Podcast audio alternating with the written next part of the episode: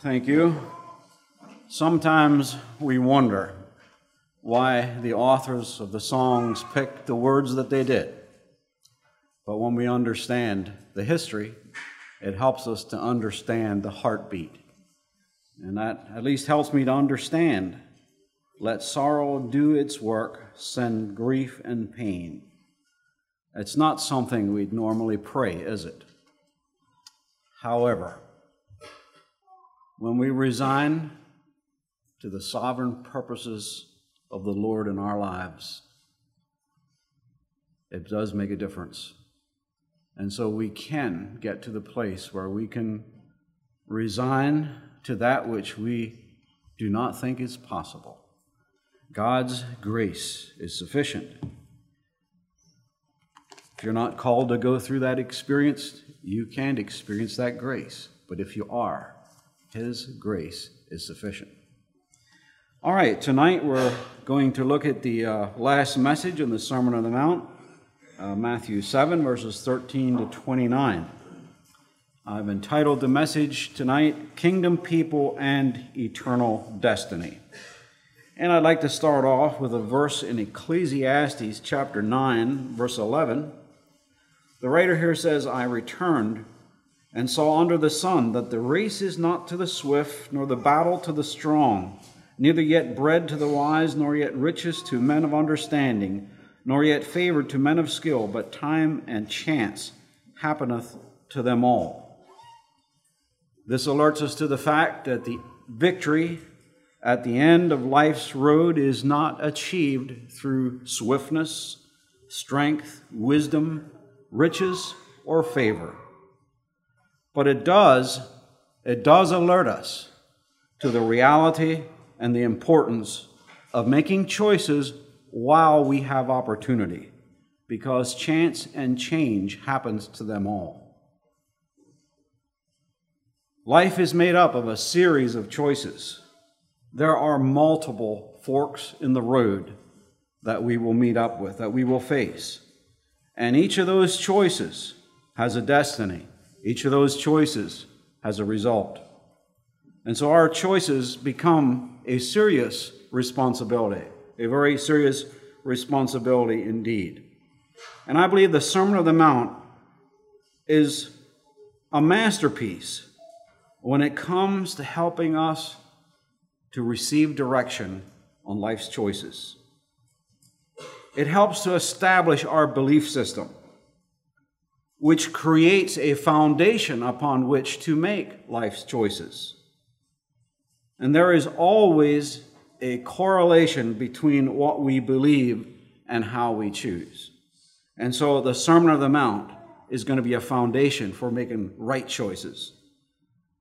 Jesus, as we look at this uh, conclusion of this sermon here, uh, he does not end this sermon in an upbeat fashion, uh, nor a light-hearted manner, but rather somber and sober. We see words such as destruction, false prophets, ravening wolves, corrupt trees, evil fruit. Depart from me, cast into the fire. Floods came, winds blew, a great fall. It really does alert us to the seriousness of life. It does alert us to the seriousness of making choices. So, the first point I'd like to look at is the choice of two ways. And we see that uh, starting in verses uh, 13 and 14. Matthew 7, verses 13 and 14. Enter ye in at the strait gate, for wide is the gate and broad is the way that leadeth to destruction, and many there be which go in thereat. Because strait is the gate, and narrow is the way which leadeth unto life, and few there be that find it. And so it does, it is very clear here that there are two options, there are two ways. There is no middle road, there is no neutral zone.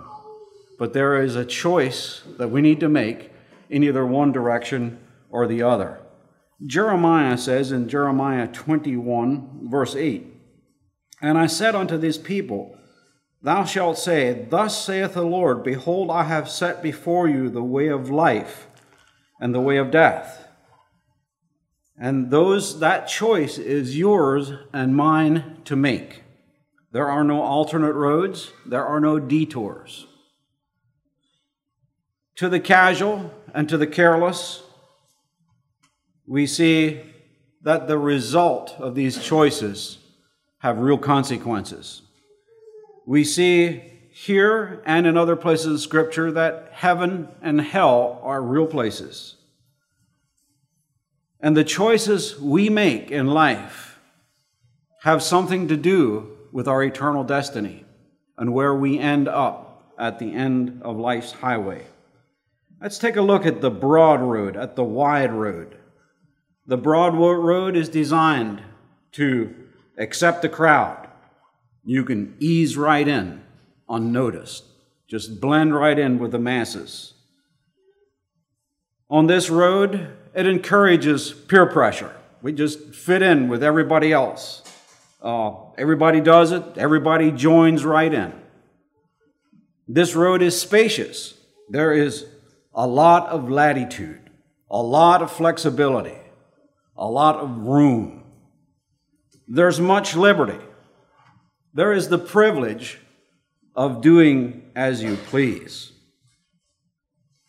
I had to think about that as I was meditating this afternoon. A few years back, my wife and I were traveling in Michigan and we were looking for a Mennonite church, which we couldn't find due to highway construction. And so we finally decided to stop in at a community free church, was the name of the church. And uh, we endeavored to enter into the worship experience. And I, I, I can honestly say that I think there was aspects of the service that I was blessed by. But as we parted, there was a young man on the carport waiting for his mother to come, and the beat on his radio was I'm surprised the car didn't dance. It was that intense. Uh, we went out to the parking lot and getting into our car, and here there was a group of adults that were smoking. Apparently, apparently it was forbidden in the house of God, but they did it outside. And I thought about this a community free church. I told my wife, I hope this is not the case, but it appears to me that everyone is free to do as they please, except maybe obey God. And you know, that's what this broad road is. It's compatible to all. There's a lot of latitude, a lot of ways to live out your life, a lot of freedoms. Nothing to check your appetites, nothing to check our carnal desires. A broad road has little or no warning signs to remind our conscience, conscience of the fact that there is a God in heaven. Just ease right in. And because of the ease of traveling this road, the destiny comes up unexpectedly. All of us have traveled enough on the interstate to know that Sometimes we're just cruising along, and all of a sudden there's the destiny. Well, that's the way it is on the broad road uh, ease, pleasure, enjoyment, fun. But all of a sudden, there's the destiny. It says here that this particular destiny leads to destruction. Its natural direction is destructive.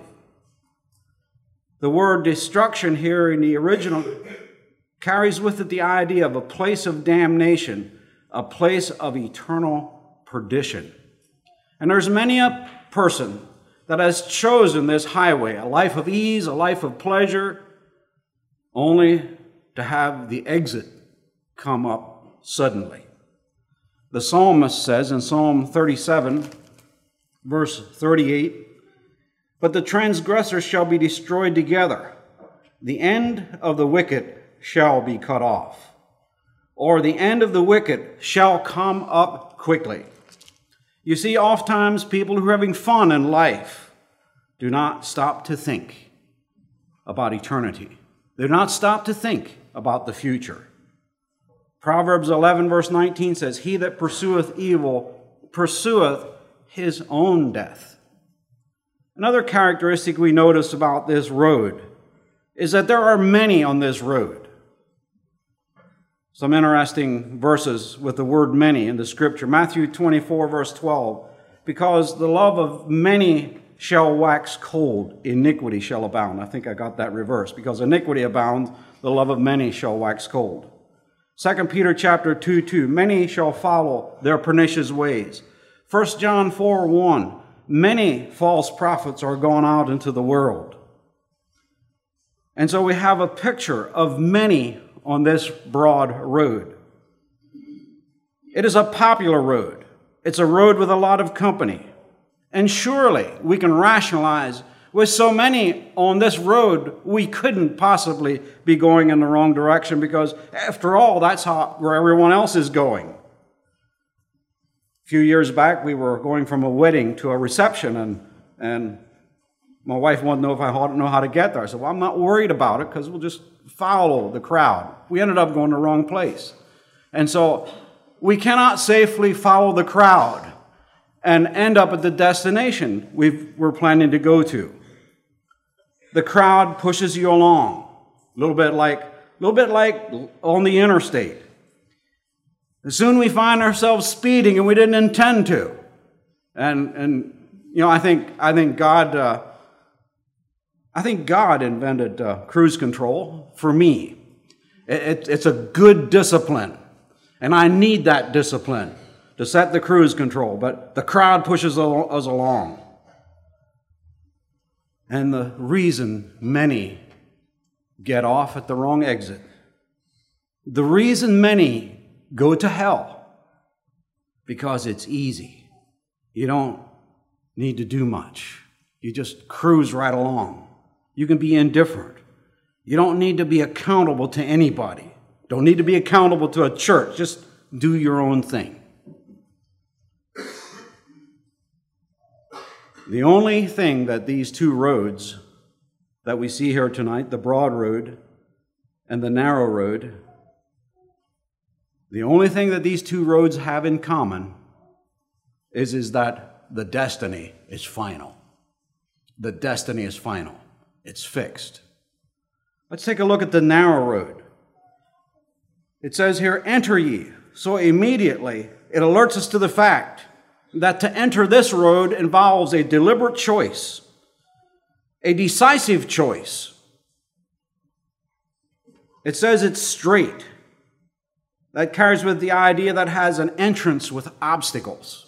It's not easy to enter in. Uh, you wouldn't enter it with a semi. You, you, you, it's a restricted entrance. So this hints at a disciplined, restricted life a life submitted to the Lordship of Jesus Christ and His control of our lives. Maybe we have the picture here of stooping to enter, of humbling ourselves before God. After all, the scripture says, He that humbleth himself shall be exalted. And we saw that several times this week the importance of humbling ourselves before God. And so we need to stoop to enter this road, this entrance.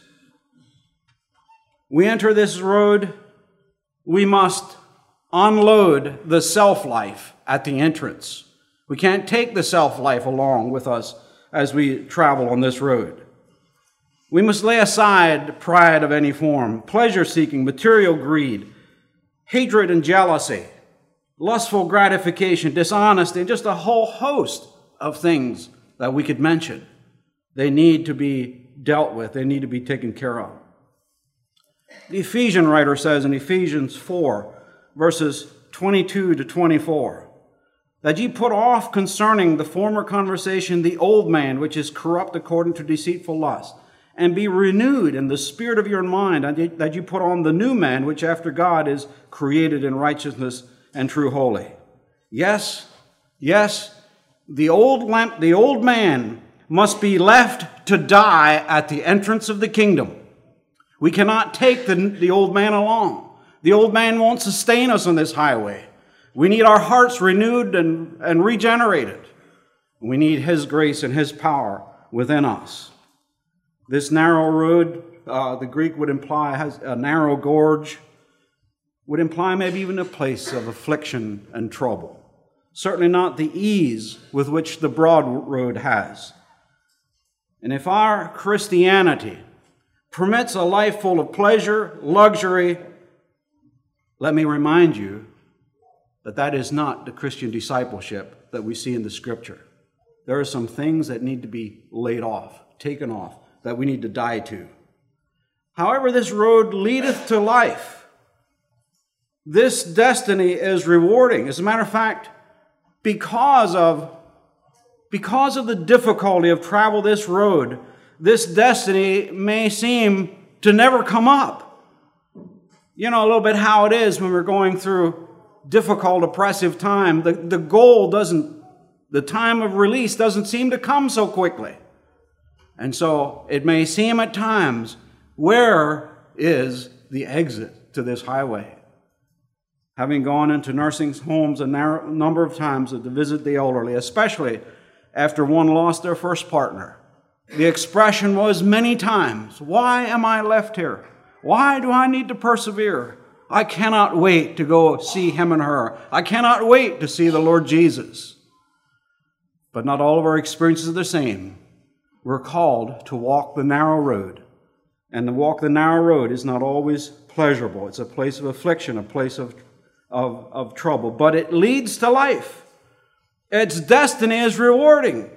And so that's what keeps us pressing on. We're not looking at the troubles of this life, but we're looking at the ultimate goal of what Jesus has prepared for those that love him. In John 12, verses 24 and 25 Verily, verily, I say unto you, except the corn of wheat fall into the ground and die, it abideth alone. But if it die, it bringeth forth much fruit. He that loveth his life shall lose it, and he that hateth his life in this world shall keep it unto life eternal. And so the way of trouble is the way of perseverance that eventually leads to eternal reward. And that's what we need to focus on. It also says here there's few that will find it. It is not a road of popularity, it's not a road that is going to draw the crowd. Some will try, some will try, but they soon turn back. And we know some of those, don't we? Our hearts reach out, our burden for those who found the road too narrow to travel, who lost focus of the eternal reward, and were caught up with their immediate difficulty. The easy road is much more appealing to the majority. But we recognize, as the scripture teaches us, that that's the way to destruction to do what's right. As God's people, many times we will find ourselves traveling alone, traveling on the narrow road. You see, the kingdom of heaven is little, with a little door for little people. And we need to humble ourselves to enter that narrow place. Not many are traveling this road. And so we have the choice of the two roads. The second choice I want to look at, we have the choice of two fruit, or we could call it two professions. And we see that in verse 15. Beware of false prophets which come to you in sheep's clothing, but inwardly they are ravening wolves. Now, Jesus takes on a little more of a serious note here. He says, Beware, beware, be on guard.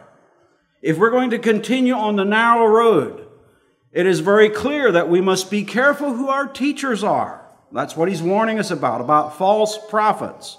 The word false is the, is the word, Greek word pseudo, a pseudo prophet, one who is not real, one who is a sham, one who is a pretender, one who is a religious impostor, maybe even a hypocrite. Be careful about them. Be careful about those who come to you in sheep's clothing.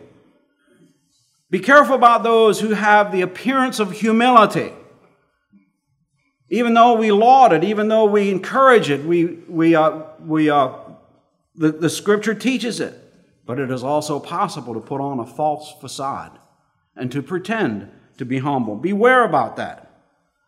And so the choices of who we follow cannot always be based on what we see on the outward. It says here that they are ravening wolves, which simply means excessively covetous, hungry for a luxurious lifestyle, maybe even hungry for popularity, hungry for a large following. And oftentimes, such operate with two methods. Number one uh, is to suck your finances out of you. Number two is to undermine your doctrinal foundations. Those are, those are typically what pseudo prophets do. How can we identify them? How, we can, how can we be alert?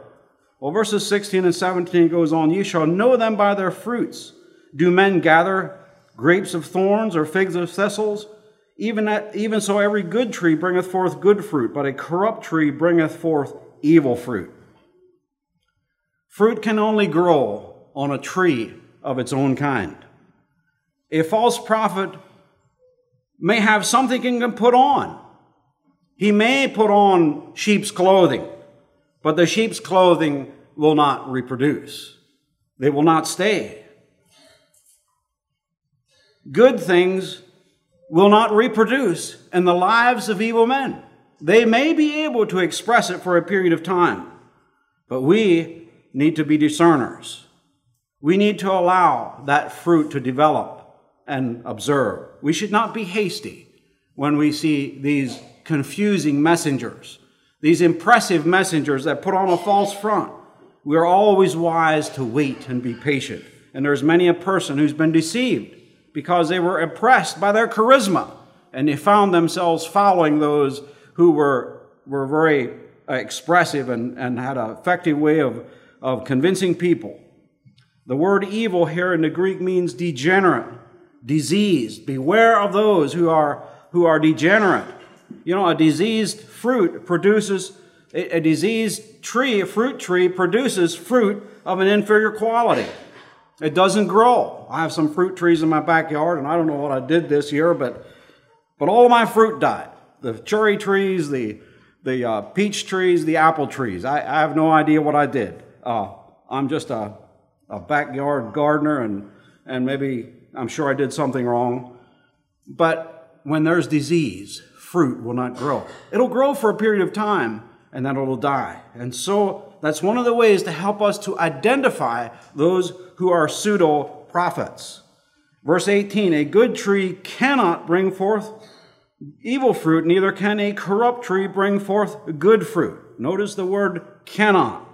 The laws of spiritual reproduction are the same as the laws of natural reproduction. Poison berries cannot grow on a cherry tree. Verse 19 Every tree that bringeth bringeth not forth good fruit is hewn down and cast into the fire. Lives without the fruit, without the character of Christ, without the beatitudes of Christ, are lives that are going to be destroyed, are going to be cut down. Destroyed in hell is the implication. I believe works are the fruit of one's life. And especially as we have this warning about these pseudo prophets, we need to examine their, their lives. We, we have choices to make, we have decisions to make. And I believe that is possibly more true in our, in our era than ever before because we have, we have the mass media to communicate the messages of pseudo prophets, and we can find them in, in just about every direction we turn to. And so it's important that we are biblicists. It's important that we are fruit inspectors, if you please. Verse 20, wherefore by their fruits ye shall know them. The test of the prophet is his life, it's his works. There's no need for us to go on a witch hunt. We can just simply observe their lives. Just give the fruit time to grow, time to manifest itself. Verse 21 Let Not everyone that saith unto me, Lord, Lord, shall enter into the kingdom of heaven these are possibly one of the saddest words that we find in Scripture because it alerts us to the fact that there are some who are address, uh, addressing the Lord. But it's very clear that there's a time coming that God is going to deny them. And so this alerts us to the fact that for you and I, our Christianity, our discipleship, our walk with Christ needs to be more than nominal. It needs to be more than by name. It needs to be rooted in our character. It needs to be more than verbal. It needs to be a life habit. Well, not maybe even a habit isn't a good word. It needs to be a lifetime expression of the character of Christ. And so, if we're going to live by our profession alone, it's not going to cut the mustard with our Lord. There needs to be not only a profession, but there needs to be a practice of the very character and nature of Christ. Well, what is it going to take then if that doesn't work?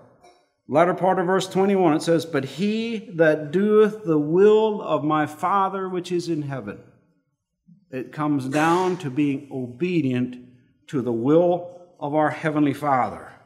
Obedience, I would like to suggest to you, is the key to the kingdom. It is the entrance to the narrow way. Humble ourselves, and then we become obedient to His will. Revelations 22, verse 14. Blessed are they that do His commandments. That suggests activity in carrying out the commandments of Christ, that they may have the right to the tree of life and they may enter in through the gates to the city. The followers of Christ who submit themselves to the will of Christ have the tremendous promise, have, can have the assurance that they have the right to the tree of life and that they can enter in to God's holy presence at the end of life's highway. And so, one of the choices in life that we need to make is obedience. Obedience and submission. Are you a blessed disciple? Blessed are they that do his commandments. Are you and I a blessed disciple? Are you a doing disciple? Blessed are they that do. You know, I talked earlier about it's not just a matter of doing, but being. However, we can't totally cast out the idea of doing because our character is called to not only be, but also to do and to follow Him. The doing is not first, it follows the being. We're not saved by works. Works are merely an expression of fruit of what has taken place in our lives when we yielded and surrendered to the Lordship of Jesus Christ. Back in chapter 7, verse 22 and 23, we see three points in these verses. Verse 22 says, Many shall say to me in that day, Lord, Lord, have we not prophesied in that name? Here we see the deceptive nature of outward religious form, just merely being able to express the, the testimony of Christ doesn't necessarily mean that a person is a true follower of Christ. We also notice in the latter part of that verse, and we have cast out devils, and in thy name have done many wonderful works. Religious activity is not a substitute to obedience. And in my observation, there's been many. It seems that they could so easily be disobedient to the principles of the word, and yet at the same time, it seems their religious expression increased. We are called to make choices. We are called to make choices based on fruit, based on works. True, true religion doesn't need to blow its bugle. It doesn't need to bring attention to itself. We see that in Matthew 6. We also see that in Matthew 25. Then the third thing we see is in verse 23 And then will I profess unto you, I never knew you. Depart from me, ye that work iniquity. How close, how close can one get to their eternal destiny and still miss it? Again, I say these are some of the saddest words in Scripture. I never knew you. I never knew you. No intimacy, no fellowship, no suffering, no identification, no submission, no surrender to the will of God. And Jesus says, Depart, depart from me forever excluded, opportunities over. The broad and the narrow road never come back together again. They never come back together again. I do believe, however, that a person can repent and make a U turn and go back and enter the narrow road. These words were not spoken to atheists, to the heathen, or to demons these words are spoken to the followers of Jesus. These words are spoken to kingdom people. And this is why I say that the Sermon on the Mount is not for some future millennial reign. It is dealing with the reality of life on this side of eternal glory. In Matthew chapter 8, verse 12, but the children of the kingdom shall be cast into outer darkness, and there shall be weeping and gnashing of teeth. God is no respecter of persons. The scripture, the truth of scripture is clear. There are choices, there are choices that you and I must make that affect eternal destiny. The third point I'd like to look at is the choice of two foundations in verses 24 to 27. Let me read those verses. Therefore, whosoever saith he, heareth these sayings of mine and doeth them, I will liken him unto a wise man which built his house upon a rock. And the rain descended, and the floods came, and the winds blew and beat upon the house. And it fell not, for it was founded upon a rock. And every one that heareth these sayings of mine and doeth them not shall be likened unto a foolish man which built his house upon the sand. And the rain descended, and the floods came, and the winds blew and beat upon the house, and it fell, and great was the fall of it. All foundations someday will be tested, whether they're good and whether they're bad. While we are here in this life as God's children, we have the opportunity to choose our foundation. To choose our foundation. Therefore, whoever heareth these sayings of mine and doeth them, he is like a wise man. Again, we see the necessity of indispensable obedience in following the directives of a wise master builder. We need to build on a rock. And this rock, I believe, is obedience. Those who keep the sayings of mine. We can't get away from that word obedience, can we? It's, it's saturated, it's through and through here. And so the sayings of Jesus are the foundation upon which we build. The teachings of the Sermon on the Mount are foundational. They help us to make uh, the choices of life that are pleasing to God and result in the right eternal destiny.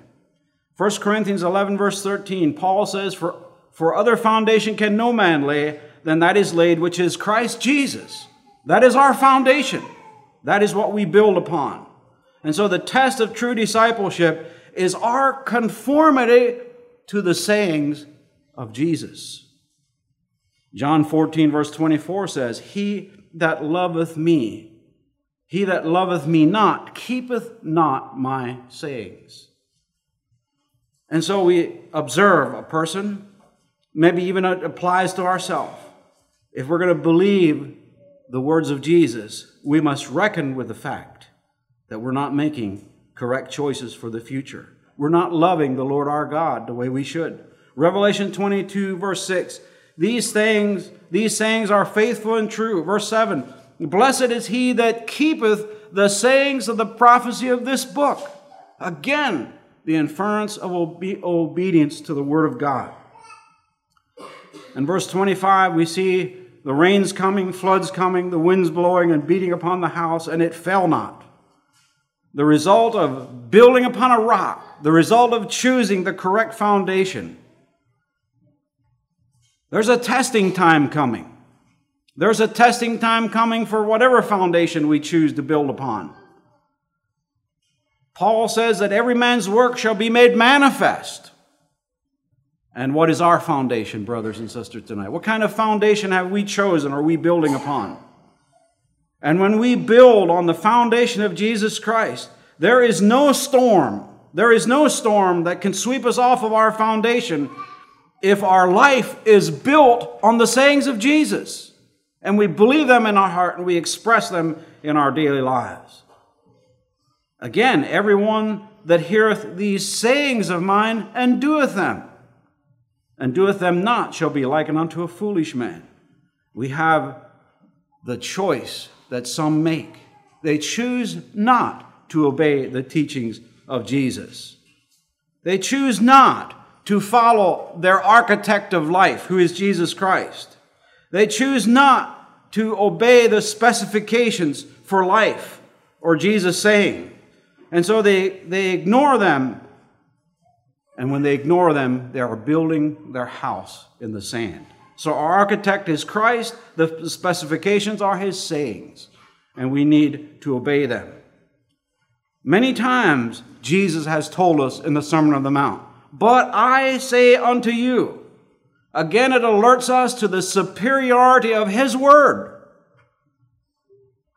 And so, if we're going to make choices, if we're going to have good foundations, we're going to recognize the superiority of His Word and we're going to allow it to have preeminence in our lives as we flesh it out by His grace.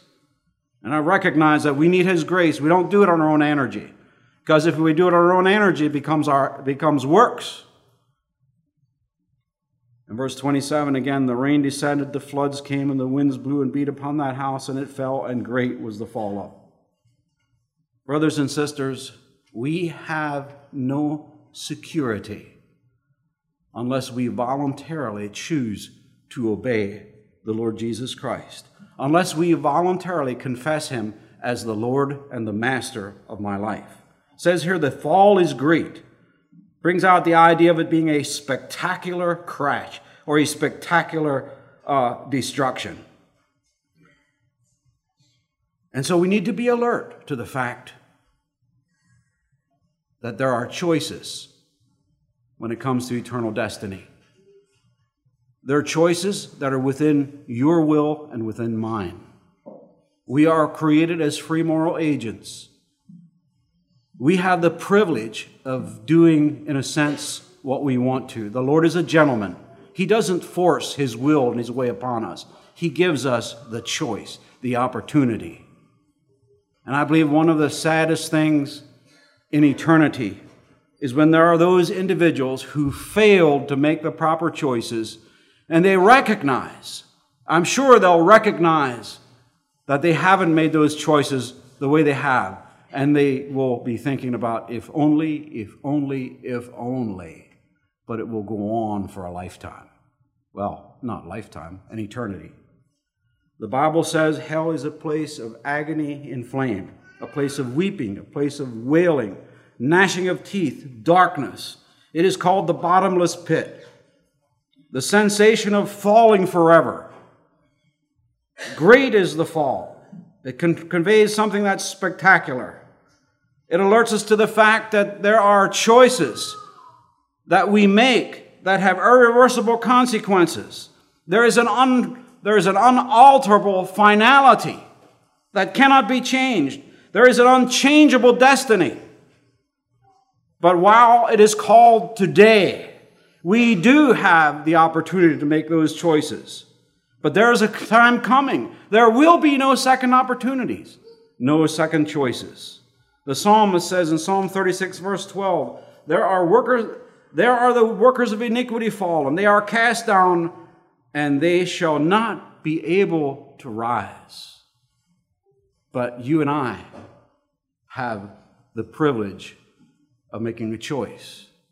Kingdom people have the privilege of making a choice.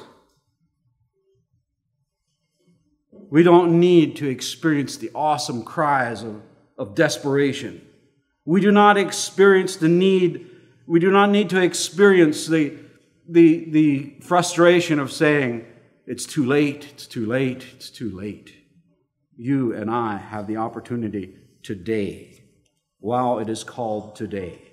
In conclusion, look at verse 28. And it came to pass when Jesus had ended up these sayings, the people were astonished at his doctrines. Do the teachings of Jesus bring us to a place of awe, a sense of respect and reverence? Are we moved? Are we touched? Are we prodded? to making eternal choices in the right direction? Or is this just another interesting story coming from the scripture? Or is this just another revival meeting? We've done it before, and I can just shake my shoulders and shake it off like I have in the past and move on. Like a duck in a rainstorm. Just shrug it off and move on. You have a choice to make. It is yours and yours alone. It's not your mom's, not your dad's, not your pastors. Oh, yes, they would like to, but they can't. It's your choice, it's your decision. Notice the result of Jesus' sermon in chapter 8, verses 1 and 2. When he came down from the mountain, great multitudes followed him, and behold, there came a leper and worshiped him. The crowd was attracted. They were caught up by what he said. They were impressed with what he said. But only one responded. Only one responded. It may be difficult for us to comprehend as this master teacher stood before his followers and he left them with these profound words. They were astonished, they moved, they were recognized it, but only one responded. What happened to the rest? Are you, are you and I going to shrink back into the crowd? Are we going to shrug it off and move on? Are we going to continue living just as before and pretend these things don't matter? Remember, brothers and sisters, our eternal destiny is going to be determined by what we choose to do with the teachings of Jesus today. And so tonight, as we come to this conclusion, I'm asking you to make a choice, to make a decision. If Jesus is knocking at your heart's door, wanting you to make a choice of faith, we encourage you to take a step in the direction of a commitment towards Christ. Let's bow our heads as we pray.